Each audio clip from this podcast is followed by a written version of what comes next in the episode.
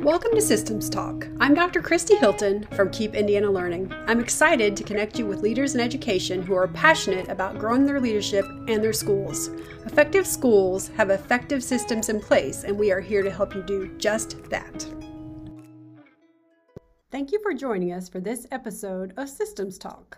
Our Systems Talk moderator, Dr. Rhonda Roos, focuses on the importance and essential need for systems within schools so that safety is alive and well for all staff members. In this episode, Rhonda interviews educational consultants and authors Sarah Henry and Carrie Rosebrock. Their book, Arrows, shares the story of how a local school district has created and sustained a system based approach to school leadership. Okay, welcome to Systems Talk. And today we're very happy that the name of our system, or what we're going to be discussing today, is There's Safety in Systems. Today we have with us, and I'm so excited, authors Carrie Rosebrock and Sarah Henry. So before we even get started, ladies, about talking with safety in systems, why don't each of you share with us a little bit about yourselves? Carrie, we'll start with you. I thank you for having me, Rhonda. We're super excited to be here. Um, I am now, I guess I call myself a district alignment coach. I think that's the most fitting title for the work I'm doing. Um, I currently work with um, schools mostly around the state of Indiana, mostly district teams, and it's a lot of work related to our book Arrows. And the goal is really to help um, leaders align their systems specifically around PLC processes so that teachers can feel safe in knowing what's expected um, and knowing how they can best meet the needs of their students. Before I entered that role, I spent two years as a learning specialist at the CIESC and Keep Indiana Learning. So it's really exciting for me to be back or to be on this podcast. And then I spent 13 years as an educator and then administrator in Brownsburg, Indiana. And that is really where Sarah and I connected. So I'll let Sarah take it from here. Okay. All right. Well, hi. Um, yeah. So Carrie and I actually um, were teachers together um, at a middle school, and we were on the same team. She was my brand new English teacher. Um, so it's been fun to work alongside her. Um, but also a little bit of that mentoring early on. So that was fun. Um, we both ended up in the secondary department head role, like she just how she described earlier. Um, really curriculum and and management of everything aligned to our department. So I'm still kind of in the the weeds of helping Brownsburg continue the systems that we have and and doing that work. Well, we, we're excited, and I, I know that this conversation can be a very meaningful one for for principals and leaders listening in. Okay, ladies, I think you both know I am a firm believer in systems. And that's why, you know, the title of this podcast is Systems Talk. We know that the main system that schools need to have embedded in place is this academic core that we know answers the four questions of a PLC. What are kids learning? How do we know? What do we do if they're not getting it, etc.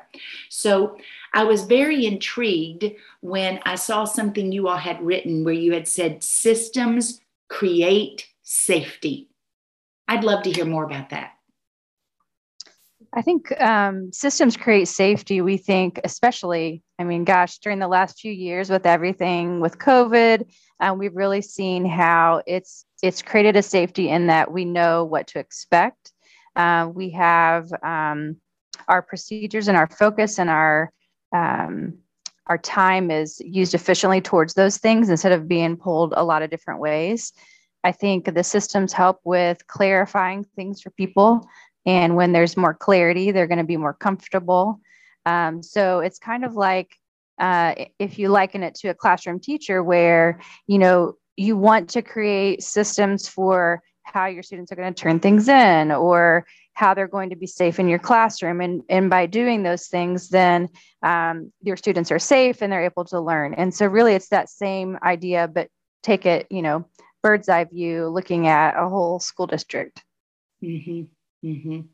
and i think for for me as i uh, one of my one of the most interesting pieces for me in the past two years transitioning from leading in Brownsburg to helping other school mm-hmm. systems either refine their systems or create theirs is this this need for safety. As humans you know our brains are wired to actually want to be lazy right? We we don't want our brains don't want to be using a bunch of hard work making all kinds of unknown decisions every single day and so when we're talking with teams about putting some systems and processes in place and helping to change mindsets and outcomes of hundreds or thousands of teachers, mm-hmm. it's important that those leadership teams realize the system is not just about accountability. The system is actually this thing that our brains crave, and your teachers are going to crave it and thrive in it once they've got it. They're not going to have to spend all their time and energy figuring out what's this year's initiative? What's this year's focus? They know. So they don't have to ask that question. So instead they can ask really good questions about their instructional practices or what do we do for this student? And they can ask the the more relevant questions to learning versus how do i learn this new system? And um, that's been a really fun thing i think um, in in exploring to like Maslow's hierarchy of needs. Um, we we reference John Krownapple and Dr. Floyd Cobb often. They are two authors um, of a really great book called Belonging Through a Culture of Dignity. And they really talk about how you can't do, you know, any kind of equity related work um, if you also don't have, you know, systems in place where people feel safe and like they belong and and so that's been a really interesting piece i know sarah and i talk a lot about um, that need for safety for all teachers a mm-hmm. lot when we're working with our with our teams mm-hmm. i think it also ties into decision fatigue and the more you know as we're as we're seeing teachers question uh, the longevity in this career i think the less you know decisions they have to make where they can really focus on the work that they went into um, education for, that is going to also help us um, keep the good educators that we already have. Mm-hmm. Yes, I think that, um, you know, systems create clarity for teachers mm-hmm. and administrators. And a quote that I love to always share is that, you know, clarity is the antidote to anxiety for people. Mm-hmm. And I, Carrie, I think it was you. I saw you had quoted, uh, maybe this was on Twitter, but James Clear. What is it that he says? Something about quit making goals, get your yes. systems in place or something. Uh, yes. yes. I, am rereading Atomic Habits. One of my yes. best friends was talking, and I was like, I need to read that again. Yes. Um, I love reading nonfiction. I'm I'm former English teacher, but I love nonfiction. Yes. And he says you do not rise to the level of your goals; you fall to the level of your systems. Yes. Oh, I love that. I very love that. very true. And um, wait, now you just made me think of something else right there. Oh, because I'm a nonfiction reader too, as a former English teacher. But um, if you've read Checklist Manifesto Atul Gawande. I hope I'm pronouncing his name right. But in Checklist Manifesto, Atul, A T U L, all right, he tells this story of creating checklists, which I'm going to use interchangeably with our word systems, okay? So he's a surgeon and he created a checklist for the surgical unit. Now, it upset nurses, it upset mainly the physicians, all right, that they would have to stop. And before the surgery actually took place, they all stood together in a circle and went down the checklist to make sure boom, boom, boom, boom, boom. Everything is in place and aligned and ready to go. Well, now it's called the Safe Surgery Checklist, I think, and it resulted in 47% decrease in the number of surgical mishaps. Okay. So systems or checklist, I think it, oh, it just absolutely provides safety. Even though, do you all find this in the beginning, when teachers begin to realize, like, uh oh, we're really getting tight now in our systems. This is the way we do things. Then it becomes clearer because the data begins to show where kids are learning and where they're not. And at first, I always experience a little bit of pushback and fear from teachers. But once they realize that it's all about these building relationships etc so once we understand hey kids aren't doing well there we're going to work together. It's not a gotcha but it's a system for lifting the organization. So don't you think some pushback comes but then leadership can lead that into beautiful ways of working?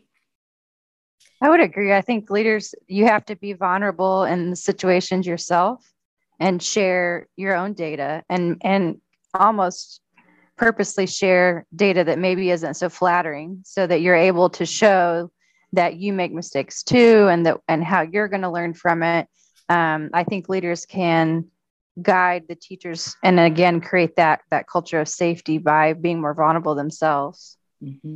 Mm-hmm.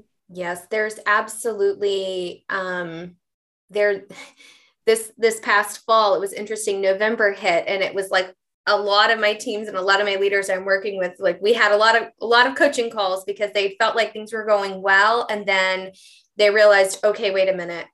Our teachers are starting to st- struggle with what do we do? I've tried all the tools in my toolbox. I don't know what else to do or we don't know how to have this conversation differently and it's that productive struggle that we have as adults now um, and it's and it's not easy and so as a leader when we work with teams we always talk about how this work is hard because people mm-hmm. are messy and so even your rock stars who may buy in and they're all on board and they've got the vision and they see it clearly like you've got to be prepared as a school leader to have um, your heart open to wrap around your people when they start saying my feelings got hurt or we don't know what to do or i'm frustrated. That's that's all normal and there's no way out but through it um, yeah. because you know it's we as teachers who have to be empowered to make the decision. So as leaders we have to help them through the struggle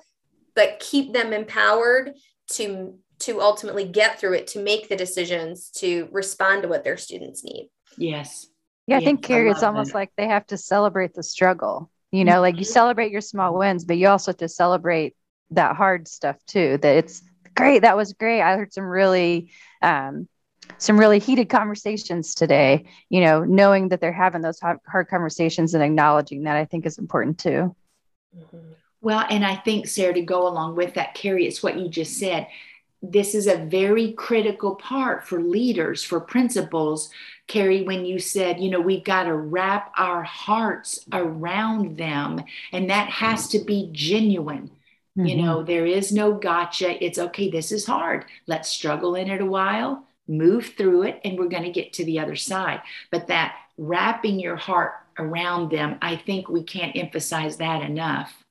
Um, okay, let's go here.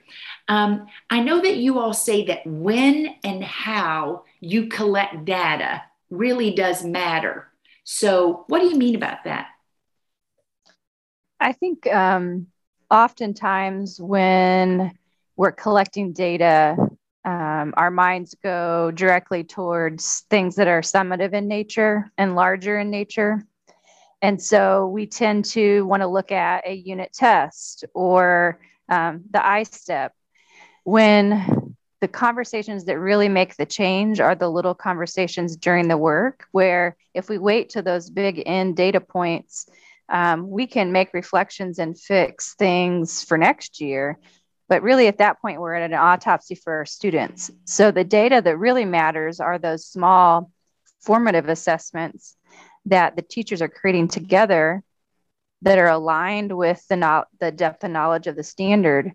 And that they're able to um, ask those at those critical transition points in their lesson when they're moving from guided practice to independent practice mm-hmm. to make sure the kids are ready to move on and to gather that data from all of their students. That's the data that allows you to then go back to your team, your PLC, and say, okay, here's what I tried. I still am not reaching this kiddo what mm-hmm. way did you teach it and that's really where that professional learning comes in so that's really what we mean by that we want that we want that checkup data that's going to really um, show the quickest gains versus that autopsy data. Mm-hmm. Mm-hmm. And I think that often in this work too, there's just there's a glut of data, and teachers get they get bogged down, rightfully so, in I don't we don't know what to actually look at.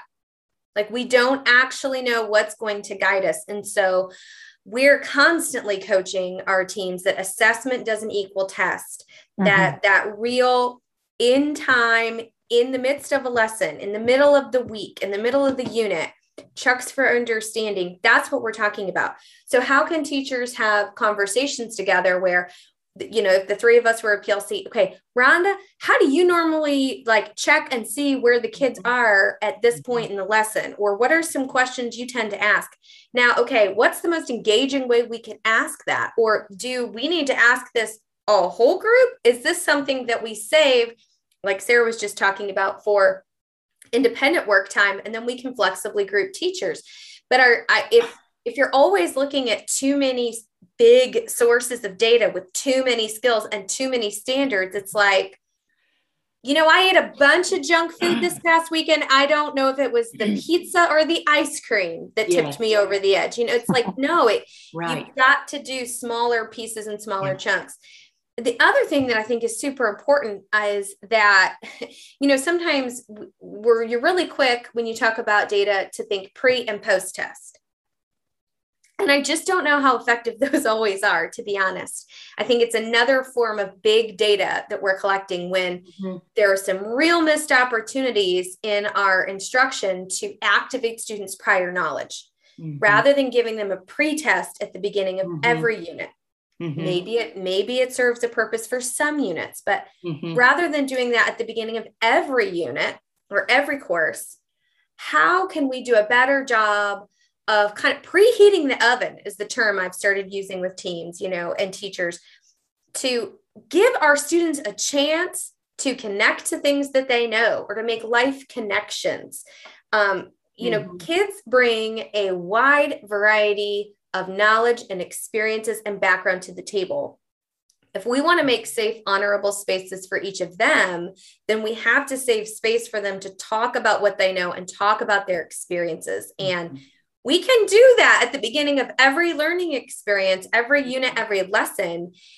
If we view students' experience as usable data, that's mm-hmm. another kind of data we can mm-hmm. be using. Yes, if we view it as usable data and if we deem it worthy data.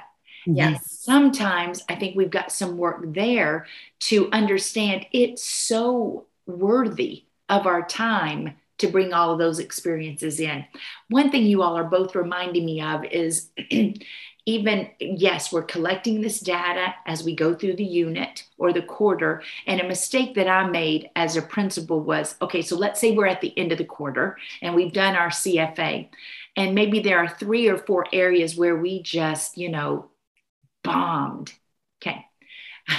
I was in this mode of wanting to fix everything so we were trying to fix too much. So then to come back and hone in on one particular skill. And sometimes, you all, in my experience, let's say I've got three or four teachers at a grade level teaching this specific concept, none of us did well.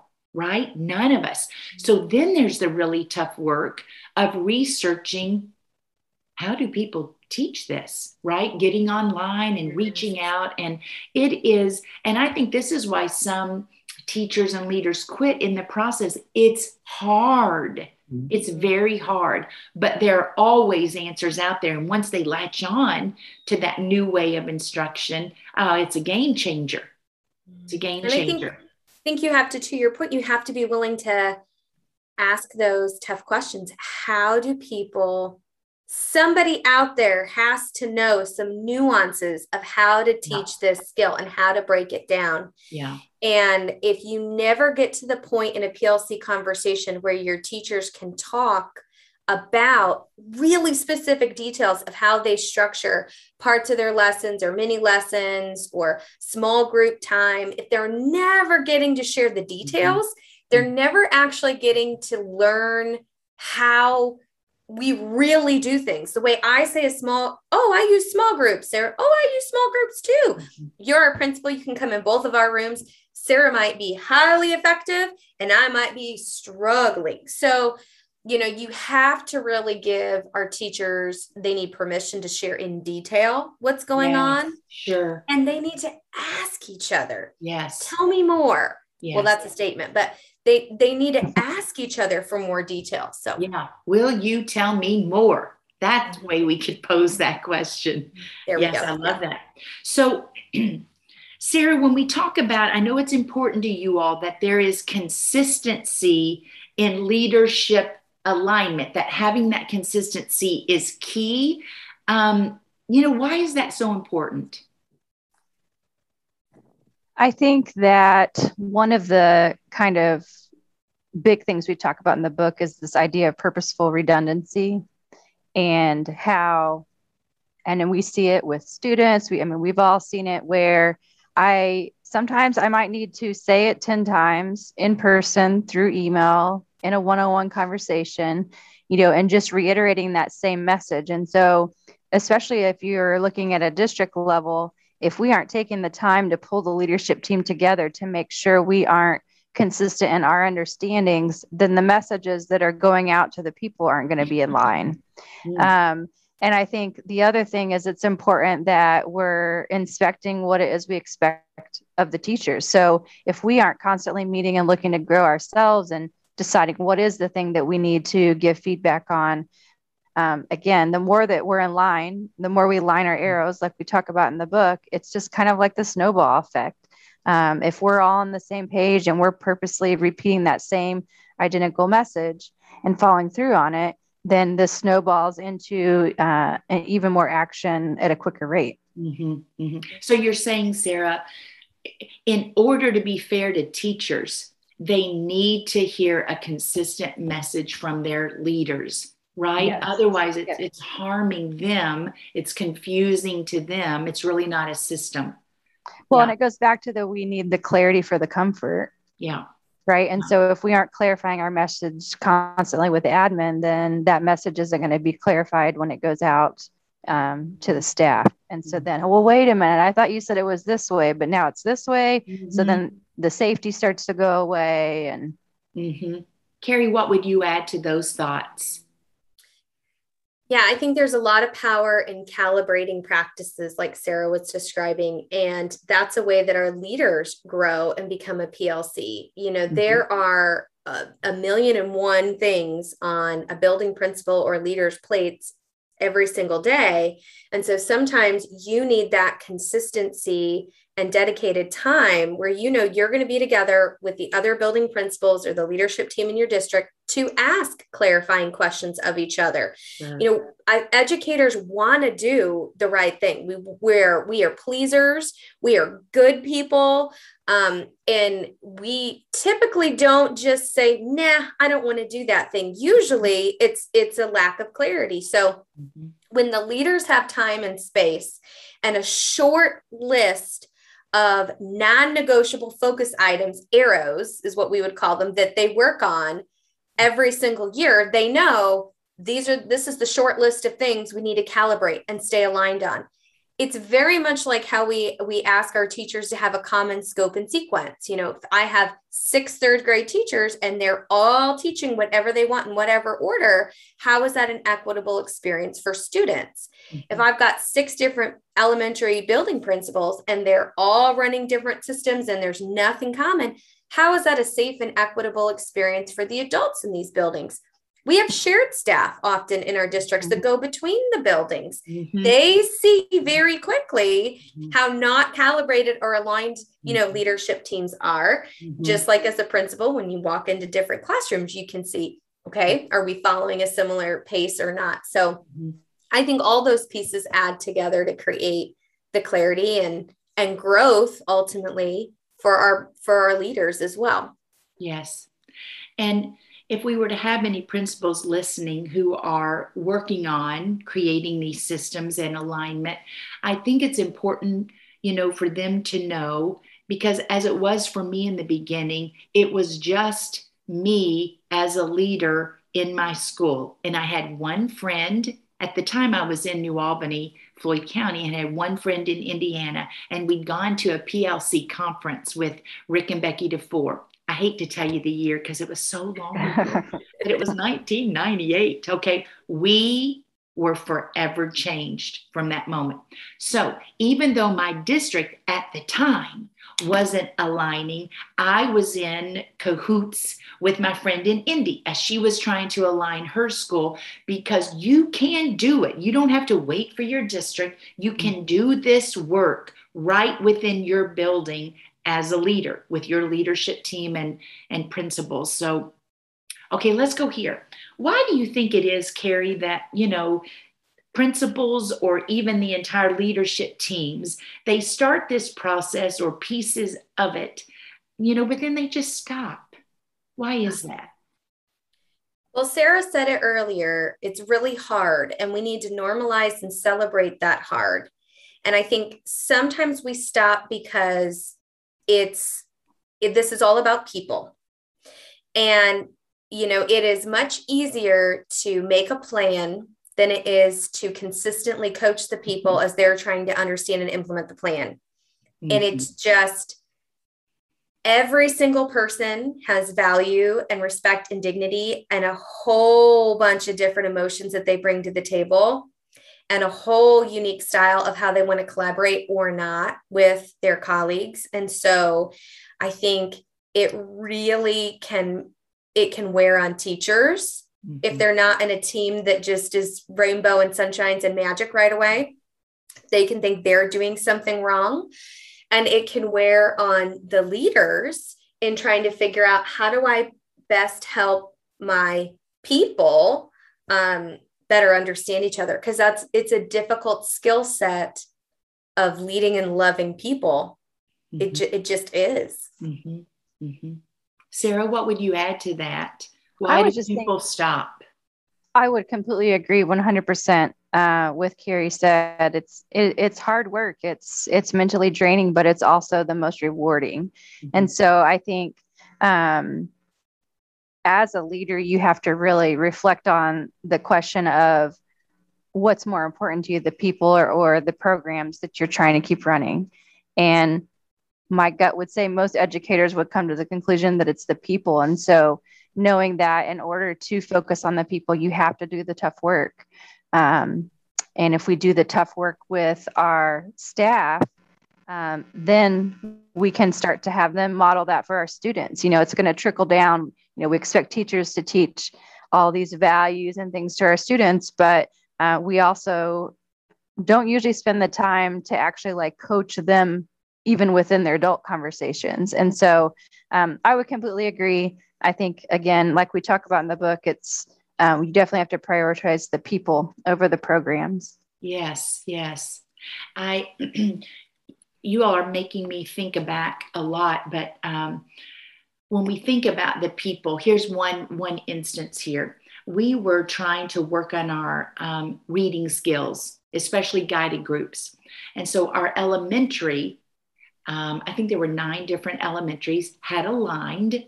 Teachers at the time were using all different kinds of ways to do guided groups, so they aligned around one Okay, it happened to be one particular program. So everybody could use that. So the, the literacy block was aligned. We were talking the same language, etc.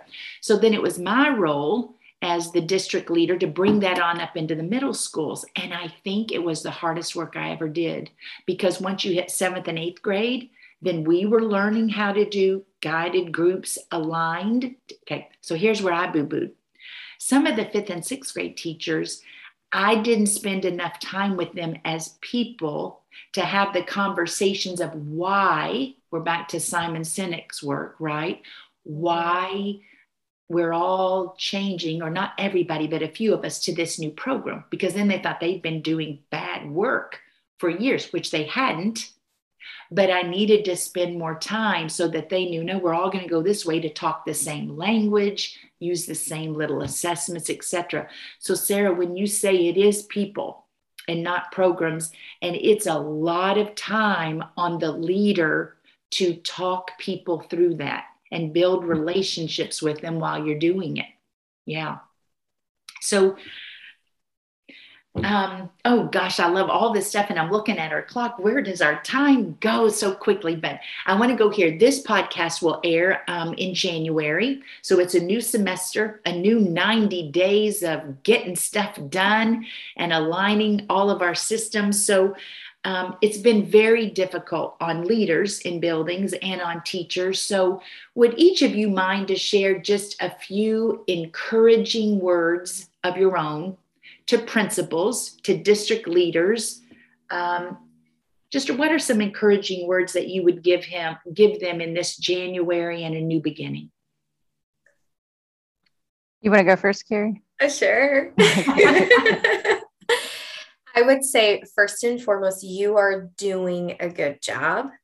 But beyond you're doing a good job, you have a good heart.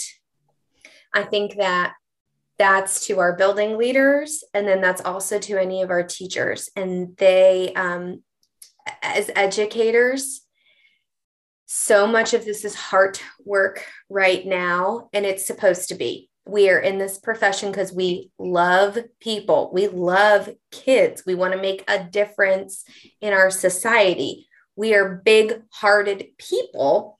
And so I just want to encourage the leaders to know you might have hard conversations. Your teachers might be frustrated. They might be overwhelmed. They're all the things. They have good, big hearts, and you have a good, big heart. Mm-hmm. Mm-hmm. I think um, I would offer just the reminder of that we're all humans too. we're not wonder people. And um, that really all we can ask of anybody is that we're bringing the best we have to offer that day um, so when things are tough, you know, today might not be the best day ever in my education career, but I'm bringing the best I, I have to offer. I think mm-hmm. educators, we tend to make it seem like somehow we're supposed to not have to feel the, the stress and the things. Um, I think it, more in the leader side of things, I would say to make sure you're assuming positive intent um, because when things when you're mm. trying to change and you're trying to do these things the reaction that people will have isn't necessarily representative of where their heart is at um, and then i think finally Carrie and i were actually talking about this the other day i had a teacher tell me that um, mm. one thing they respected about me is that i have professional empathy and that other leaders don't tend to have that and so i've really been kind of like dissecting that and what that means and I think it's, you know, I have high expectations, but I also have the reality of life, you know, mm-hmm. where um, today maybe wasn't your best day because your dog died. Mm-hmm. Great. My cat died yesterday. I get it. You know, just kind of that mentality of um, being able to empathize that people sometimes have things going on. Um, so I think that is probably a big thing too that they should reflect on as if they're portraying that. Yeah. Oh, and your answers tie together so beautifully because, you know, Carrie, when you said I jotted this down, people right now are going through all the things. I put mm-hmm. that in air quotes. That, oh my goodness, everything that leaders and teachers have come through through this pandemic, and we're not over. I think some of the work of maybe it was Amy Cuddy on we're in the rebuilding phase, and it might be the most difficult phase of all for teachers and leaders. But Sarah, I really like the way you put that, but just continuing to have, you know, positive intent. That kind of reminded me of, I think it was Brene Brown, you know, on her braving and she has that acronym braving and the g for generous are to give your people the most generous interpretation of their actions or mm-hmm. comments mm-hmm. and that's one i know i have to continually work on instead of getting my feelings hurt or upset with somebody just giving generous interpretations or positive intent okay well, friends, we could keep talking about this forever. There is safety in systems. We all believe it so much. So let's close out on this note. Carrie, we're going to attach three different resources. I think there's a video with you from Keep Indiana Learning and Sarah, one with Sarah. And then there are resources that the title of your all's book is Arrows. So, is there anything, Carrie, that you want to mention about those resources at all?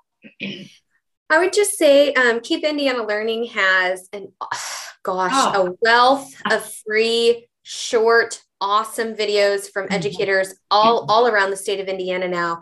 Um, you can search for different topics. I know that Sarah and I each have, you know, a, a variety of videos that would be related to specific aspects of the PLC process, but then also some specific aspects to our content areas as well. Um, but you know, though there are really, really great tools there. There there are blogs, there's there's podcasts, you can find everything there. So the team is doing such an amazing job.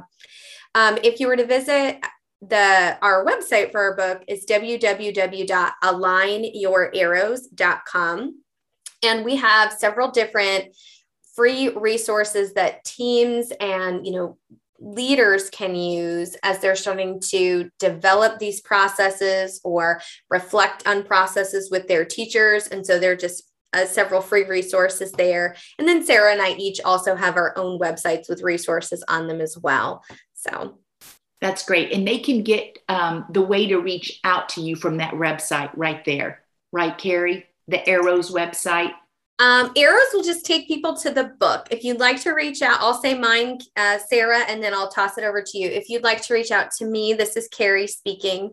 Um, you can get to my website. It's just Carrie Rosebrock, C A R R I E R O S E B R O C K um, dot com and you can email me there. People find me on social media and, and connect with me there as well. Sarah, how can people reach you? Yeah, I think probably the website would be easiest. So mine is Sarah, S A R A H D Henry, H E N R Y dot com. And there's a, a spot for you can fill out uh, if you would like us to reach out as well. Okay. Well, this was so awesome. Friends, thank you so much for joining us on this podcast for Systems Talk, this episode. And I can't wait to reconnect with you again soon. So thank you so much. Thank you. Thank you, Rhonda. Okay, bye bye. This has been Systems Talk, a production of Keep Indiana Learning. There's so much more at keepindianalearning.org. Connect with Indiana educators in our Keep Indiana Learning Facebook group and follow us on Twitter, TikTok, Instagram, and YouTube for more innovative learning opportunities. Please join us on Thursday, February 3rd, 2022, for episode 5, where Dr. Roos interviews Principal Dr. Jeremy Coleman, where he will share how he has built a system of growth mindset in his school.